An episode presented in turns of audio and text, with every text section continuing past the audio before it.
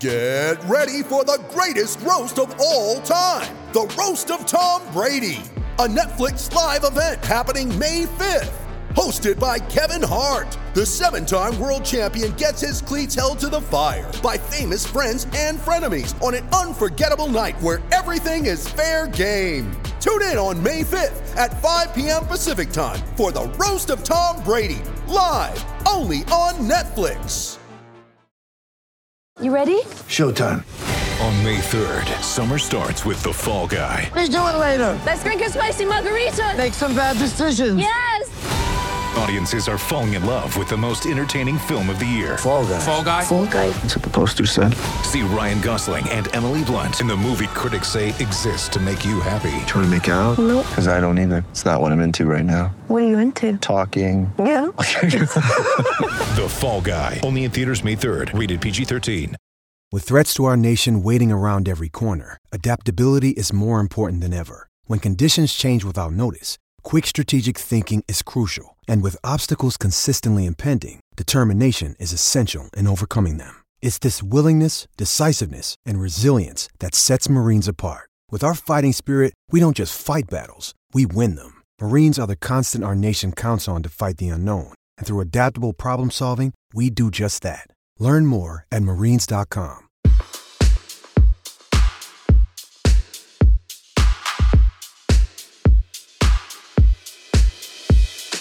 I understand the history of it, and and you know it's it's what I'm used to. It's what you know the players nowadays are used to. So, but yeah, if they if they decide to go with two out of three, then um, I would understand probably it'd be from the fan standpoint that it would make it you know more exciting and. Um, obviously, the pressure and everything would would build up, you know, pretty quick, knowing that you only have you know a couple steps to, to try to win.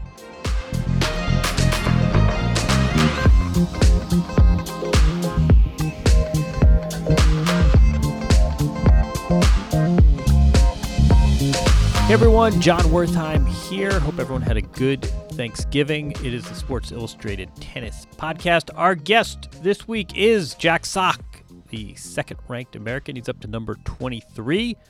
And we talk a bit about the state of his career, where he sees himself going in 2017, highs and lows from this past year, and also what it means when your career is suddenly likely to take you into your mid 30s, how that might or might not change your mentality. So he joins us from Kansas City. Always a pleasure talking to him.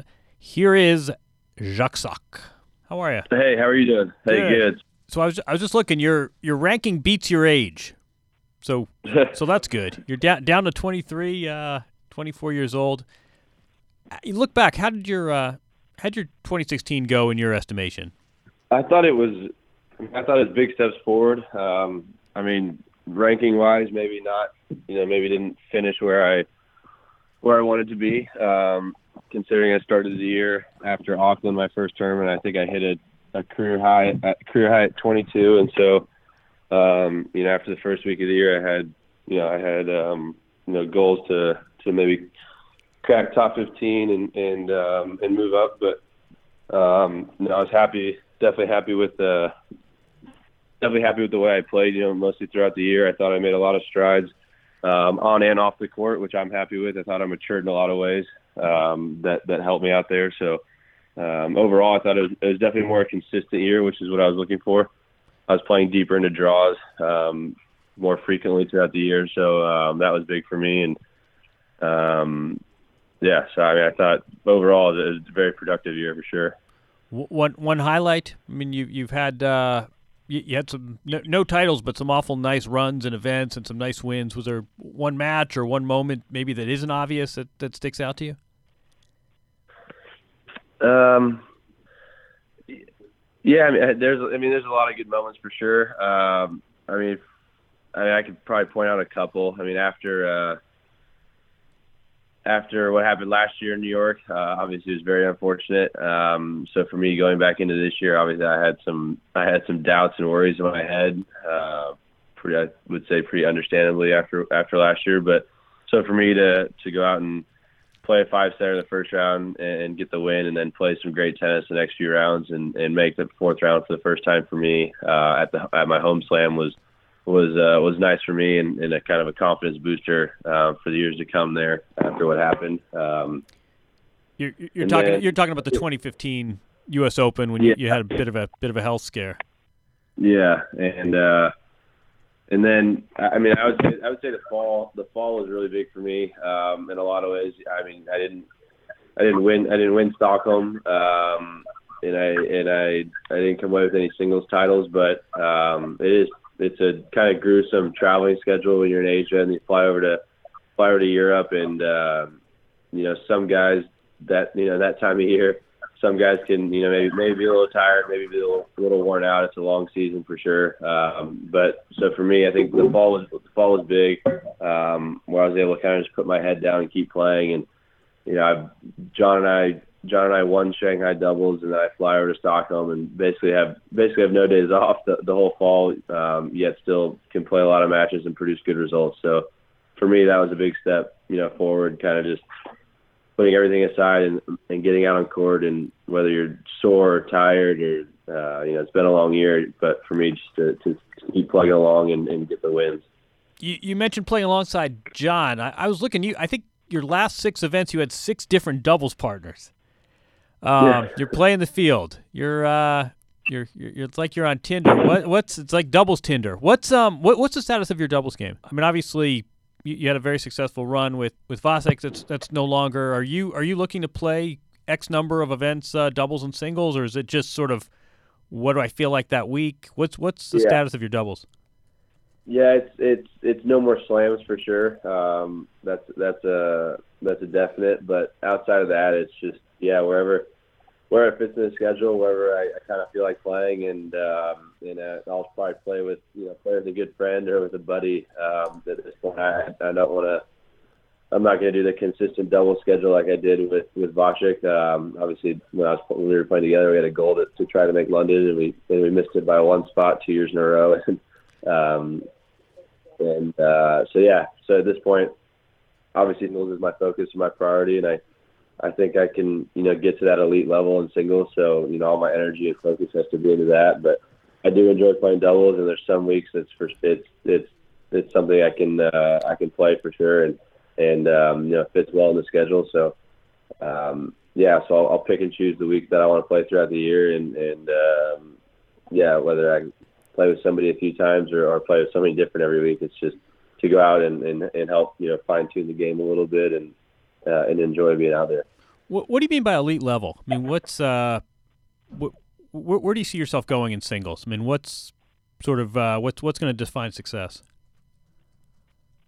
I mean, yeah, I mean, my goals, you know, for for the longest time have been to uh, to compete to win slams. Um, you know, to be there on that weekend, trying to trying to hold the trophy up and um, you know, getting that that top that top ranking spot. And um, you know, I've shown you know I've shown flashes of tennis for sure where I where I've been there with at that level with those guys, but it's just you know producing it on a consistent basis. And um, you know I I, think you know every every year you know every year that it helps with the experience and uh, the maturity. And I mean obviously you see the guys winning winning those those big tournaments now. They're all you know 28 to to 32 33 and um not that I couldn't do it you know sooner but um but I think uh yeah I mean that's that's my own goal is to is to be you know one of the top players in the world and, and to be winning slams and competing to win slams What's more of a motivation? Um, sort sort of. Uh, I'm thinking it's almost it's almost like a corporate environment where it's where it's up versus down. Is it more sort of you know o- overtake John Isner to be the top American to challenge some of the the 29 year old 30 year olds that you were mentioning, or or are you also motivated by keeping some of the kids down and uh, you know hey hey Taylor Fritz not so fast. Um, what what um, I'm thinking this like in a corporate in, in a corporate ladder kind of way. What what's more of a motivation for you, getting to that next level or sort of keeping the kids in line? Um, I mean, I think it's a it's a it's a blend of, of, of all of it, but I mean, at the end of the day, it's got to be um, you know getting to that next level. Obviously, you can control what you can control, and, and that's and that's for me, you know, producing good tennis on my end and, and moving my ranking up and, and trying to win more tournaments and um, you know, if the if the younger guys below me, you know, can can play well enough and and and they can produce the results, then you know they deserve to to be up there as well. But um, you know, at the end of the day, tennis. I mean, tennis is an individual sport, and and you got to go out and and you know focus on your focus on yourself and and, can, and like I said, control what you can control. And and uh, for me, that'll be you know hopefully this next year making a big push and and uh, trying to make strides to get into that to that next uh, you know level of level of uh, ranking and, and players. If you ask a casual fan, you know, g- give me your Jack Sock moment from 2016. I, I suspect a lot of them would remember the the point you basically played with Lleyton Hewitt in in, uh, in Australia, where you, you encouraged him to challenge challenge a call. And there was another moment that I think fewer people saw, where you just flat flat conceded a point to Gasquet in, in Paris. And I think the chair umpire even said, you know, thanks to sportsmanship by Mr. Sock, he concedes the point 30 15. Um, are, th- are those moments spontaneous? Is that something in the back of your head? You say, you know what, if it's a close call, it's worth it to me in the long run to just give up the point. What goes through your head? I mean, we saw this with Simichek and against Nadal in Australia a few years ago. Andy Roddick had a moment like that that people still remember 10 years down the road.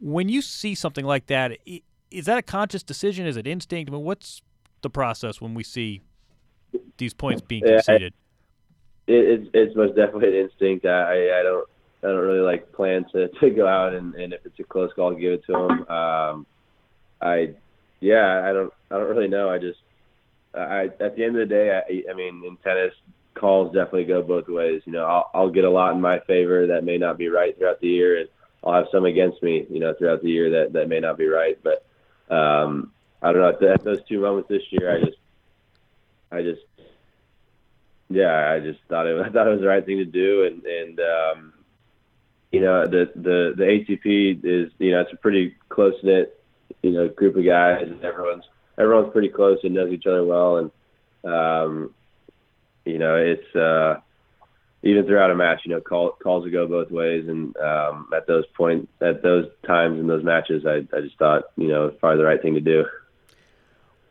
Did you see that announcement a couple days ago about this 21 and under event in uh, in Milan? Did you catch that? I've heard about heard about it. So it, it looks like next year they're going to have an event for I think it's the top seven players, 21 and under. So you you know you can get Taylor Fritz, you get Zverev in there, and then I think there's one Italian wild card. But to me, bur- buried in this release, what was even more interesting to me was that this is not going to be.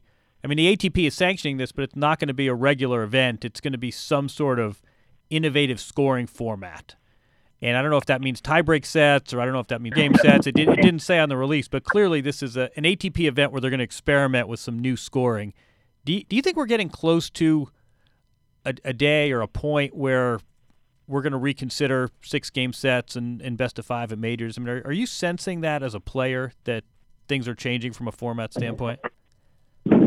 Um, I mean, I haven't. It hasn't been talked about, you know, too much, so I wouldn't I, I, I don't, I don't really know. I guess that's that's um, you know the player council obviously has those meetings throughout the year, and uh, um, you know they they discuss those things. But um, as a, yeah, as a player, I there hasn't been too much discussion about it. Um, only either rumors or just um, you know it being brought up real quick. But uh, I I don't know. It's tough, obviously, because it's you know it's been tradition for a while now, and and um, you know, tennis definitely likes to keep its its traditions and history, and um, but I, yeah, I, I'm not, I'm not sure. I mean, I think it, it it possibly come down to you know how it is how it is for TV and, and fans and everything. They go, um, you, know, you have those fans for sure that that say they love going and sitting watching a five setter.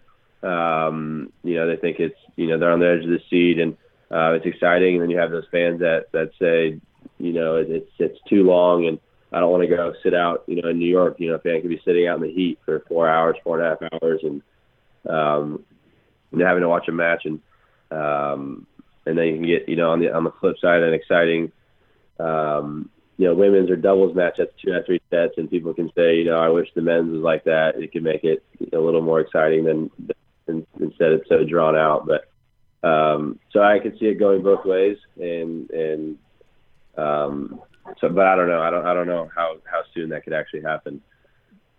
You you could go either way on that one. It sounds like.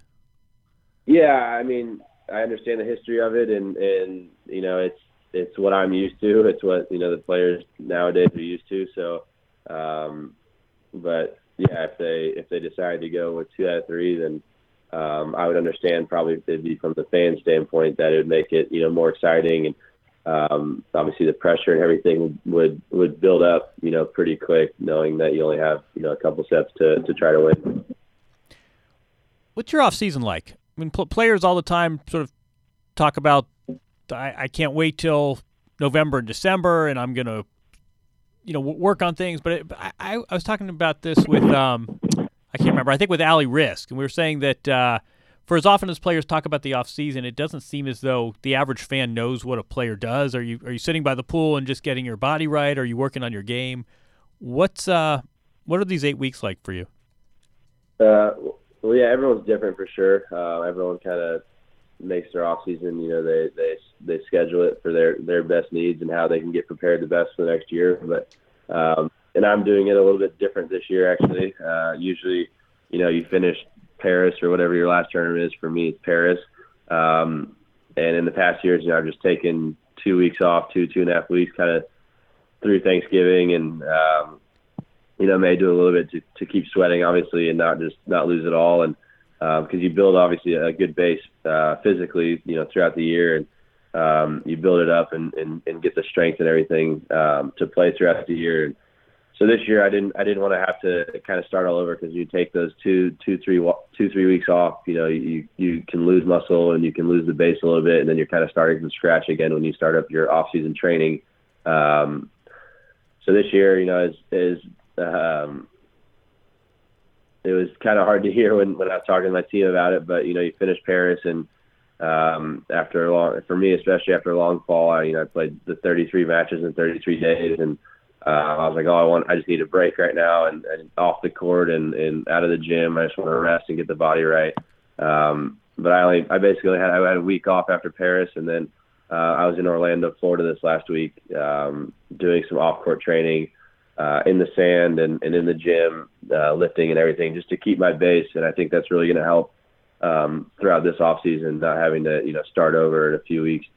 Um, so I did I did one week off after Paris and and then a week of training uh, in Orlando, and then uh, back home obviously for the holidays and with my friends and family, and then. Uh, right after Thanksgiving, I'll start up the um, the kind of two days and and uh, the the uh, the off season training that you know I'm used to. You get on the court for a few hours and you get in the gym um, every day as well. You know, doing the fitness side of it, and uh, I'm going to do that until the beginning of December, and then it, I'm going to break it up this year, and I'm going to go on a on a vacation for five days in December uh, with some friends, and then um, and then after that, you know, finish up the last the last three three and a half four weeks. Um, um, doing the the two day fitnesses again before I leave for Australia. So you'll you'll do uh, morning on the court, afternoon in the gym, kind of thing. Yeah, we'll usually put in um, definitely a few hours on the court in the morning, um, and then yeah, get get some lunch, and then um, usually and then whatever the gym is that day, whether it's the track or um, on court, you know, agility stuff, or in the gym doing lifts and all that. So. I'm asking you this not as a uh, as a top 25 player, but as a sports fan if you're if you're calling into Kansas City Sports Talk Radio as as a fan and an observer, what what happened in men's tennis over the last six months? I mean, how how do you explain this uh, this change at the top? I mean, it's a you know it's a very very motivated Murray. You know for sure. He he. I think obviously his goal his whole life has been to to reach number one, and um, you could really see it this year. And and um, his push this fall is his um, his will and motivation to want to get to that number one spot. And um, I mean, I think tennis wise, he's he's playing the best tennis right now. He's you know he's virtually unstoppable, um, as you can see by the results and and everything. He, he's playing you know incredible tennis, and um, obviously Novak's been there for so long now and and, and dominated you know in a lot of ways and. Um, so yeah, I mean, What you what, know, what do you make of Djokovic? I mean, what what's kind of the the scuttlebutt among you guys? Like, if if somebody, what's up with him? I mean, is this he he won the French and this was this overarching goal that he achieved, and then there was this inevitable letdown? Is it just is it the head? Is it change of you know you you've been following? Does he need a Charlie Strong? Does he need to make a coaching change? I mean, what what what do you make of that? Um, I think uh, no, I I think I mean, you know, he's, like I say, he's dominated for so long and and and you know been so healthy throughout it, which is incredible. And I think he's maybe had a few you know nicks and and you know minor injuries this year, like towards the end of the year. And um, you know, when you're playing when you're playing at the top of the game, um, you know, you got to be you know, close to 100% to to be able to beat those guys, you know, on a consistent basis. So uh, whether it's that or or um, yeah, you never know how you know how he's feeling with his game. Um, but I think I think at the end of the day, honestly, I think it was just no, or, uh, Murray, you know, just ramping it up a level and and and playing, you know, that a little bit better tennis and and um, over the course of the matches against those guys and um, you know, as you can see, he was you know he was beating people. You know, pretty straightforward. A lot of straight sets wins against a lot of very good players, and and um, so yeah, I think at the end of the day, it was Murray just you know taking it up a, another notch and and um, getting to that number one spot. When you were playing this fall, especially when you you were outside the U.S. after the Open, h- how much did Donald Trump's name come up? I mean, I I feel like this was like the workplace conversation, not just in the U.S. but all over the world. And did did this get discussed? Did, did players from other countries say, "What's what's the story here? Well, who is this guy?" I mean, how much did presidential politics come up in the locker room? a decent amount. Um, you know, you have a few you have a few Americans that that love to talk politics and like John and and and Harrison, a few guys, but um, yeah, the the you know the the non-Americans in the locker room lo- love to talk about it, and and they uh, no, I think every, I think everyone in the U.S. you know they they made it seem like it might be a landslide for for Hillary. Um, so I don't know how many people expected you know Trump to win, but um, yeah, it was you know a lot a lot of jokes definitely from from the other guys you know about Trump you know maybe winning and um, but yeah, I mean I don't know how much you know I don't know how much knowledge they actually have about those people, but um, they just you know they see Donald Trump as you know how he you know how he he's a you know businessman and, and how he's been his whole life and um, and and they would you know they would definitely like to to come in and and not not joke or make fun of, but you know, just surprised that that um, you know he could possibly be the president. Um, but yeah, as we all know, he he ended up winning, and so I'm sure we'll we'll we'll hear some stuff from them, you know, starting this next season.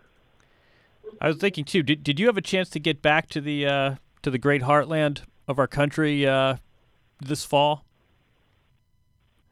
To the great heart. Uh, Were, were you in Kansas City? No, because I, I I was telling someone else. I said I you know I was in Indiana and I was in South Florida, and I said you know you leave New York where you were for the Open, and, and you realize that this was this race was going to be a lot closer than you might think. Uh, li- living in Manhattan, I, I wonder if you did. Did you get home to Kansas City in, in October and, and get a sense of the political climate? No, I was I was uh, I had the I had the long stretch. I was I had Beijing through Paris, so I left.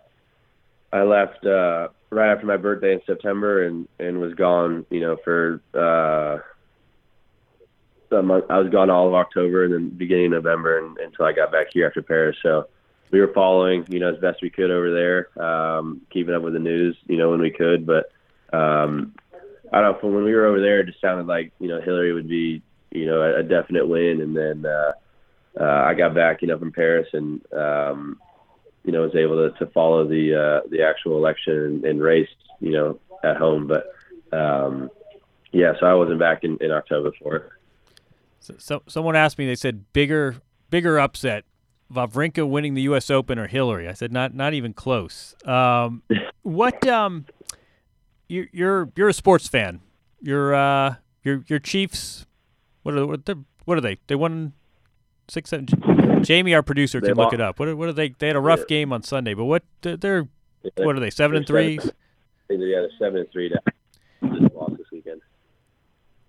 when you watch when you watch games, how much of this is just it's enjoyment? You're a fan, and how much of it are you seeing other professional athletes? I mean, are, are there things you take away from watching sports that you can internalize or apply to your career, or is this just something I do to get away from my job like the rest of us, and it's a it's a fun way to spend a Sunday?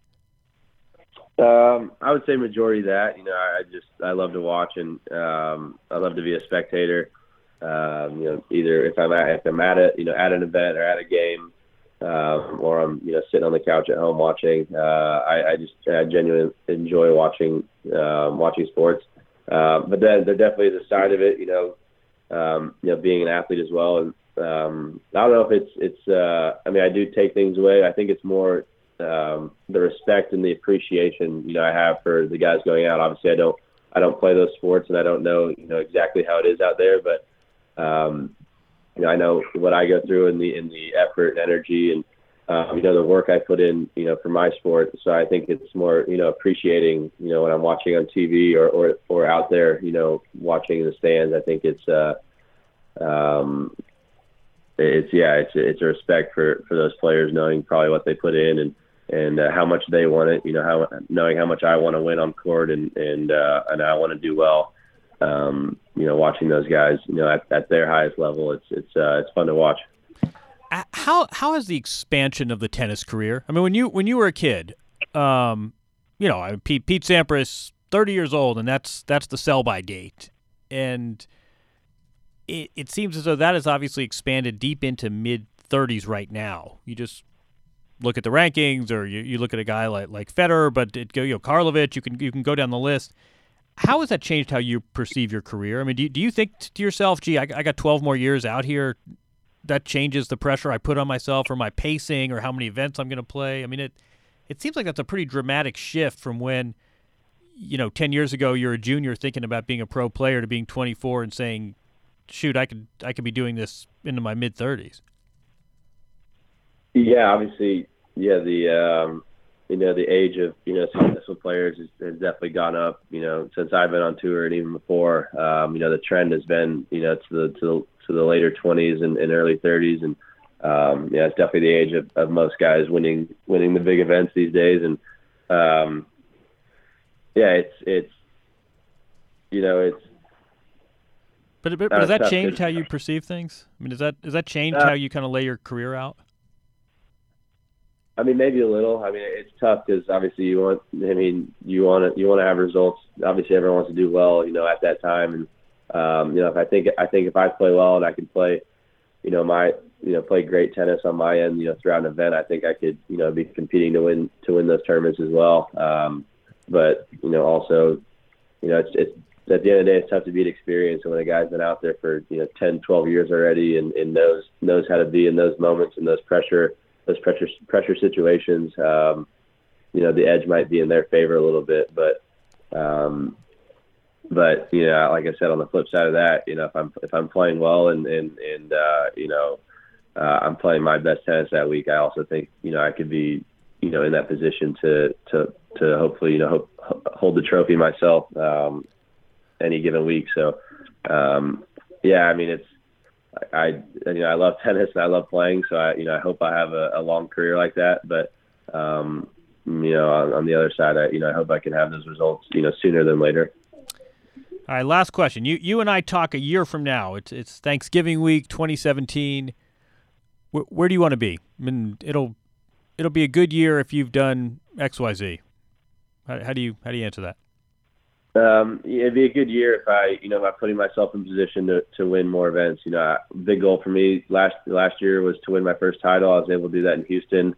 Put myself in position this year. You know, multiple times. I was in a few finals and and semis and and uh, but yeah, I definitely want to want to have some more singles trophies. I should say that I want to have some more uh, you know singles trophies or, or at least be putting myself in position to to win you know singles events and um, yeah, I don't I mean, ranking wise, ranking numbers is, is always tough. I don't necessarily like to put you know exact ranking number I want to reach, but um, you know I see myself as as definitely a top 15 and, and and closer to a top 10 player. You know if I'm if I'm doing all the right things, and um, so I definitely definitely want to make that push. You know to to get towards that top 10.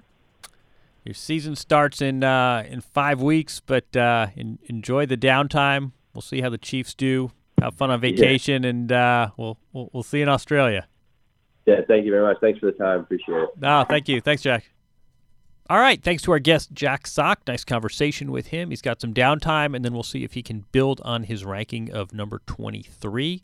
Seems like he'll have a lot of opportunities next year. And if you look at his results, not a ton to defend. So uh, look for Jack Sock to make an entry into the top 20.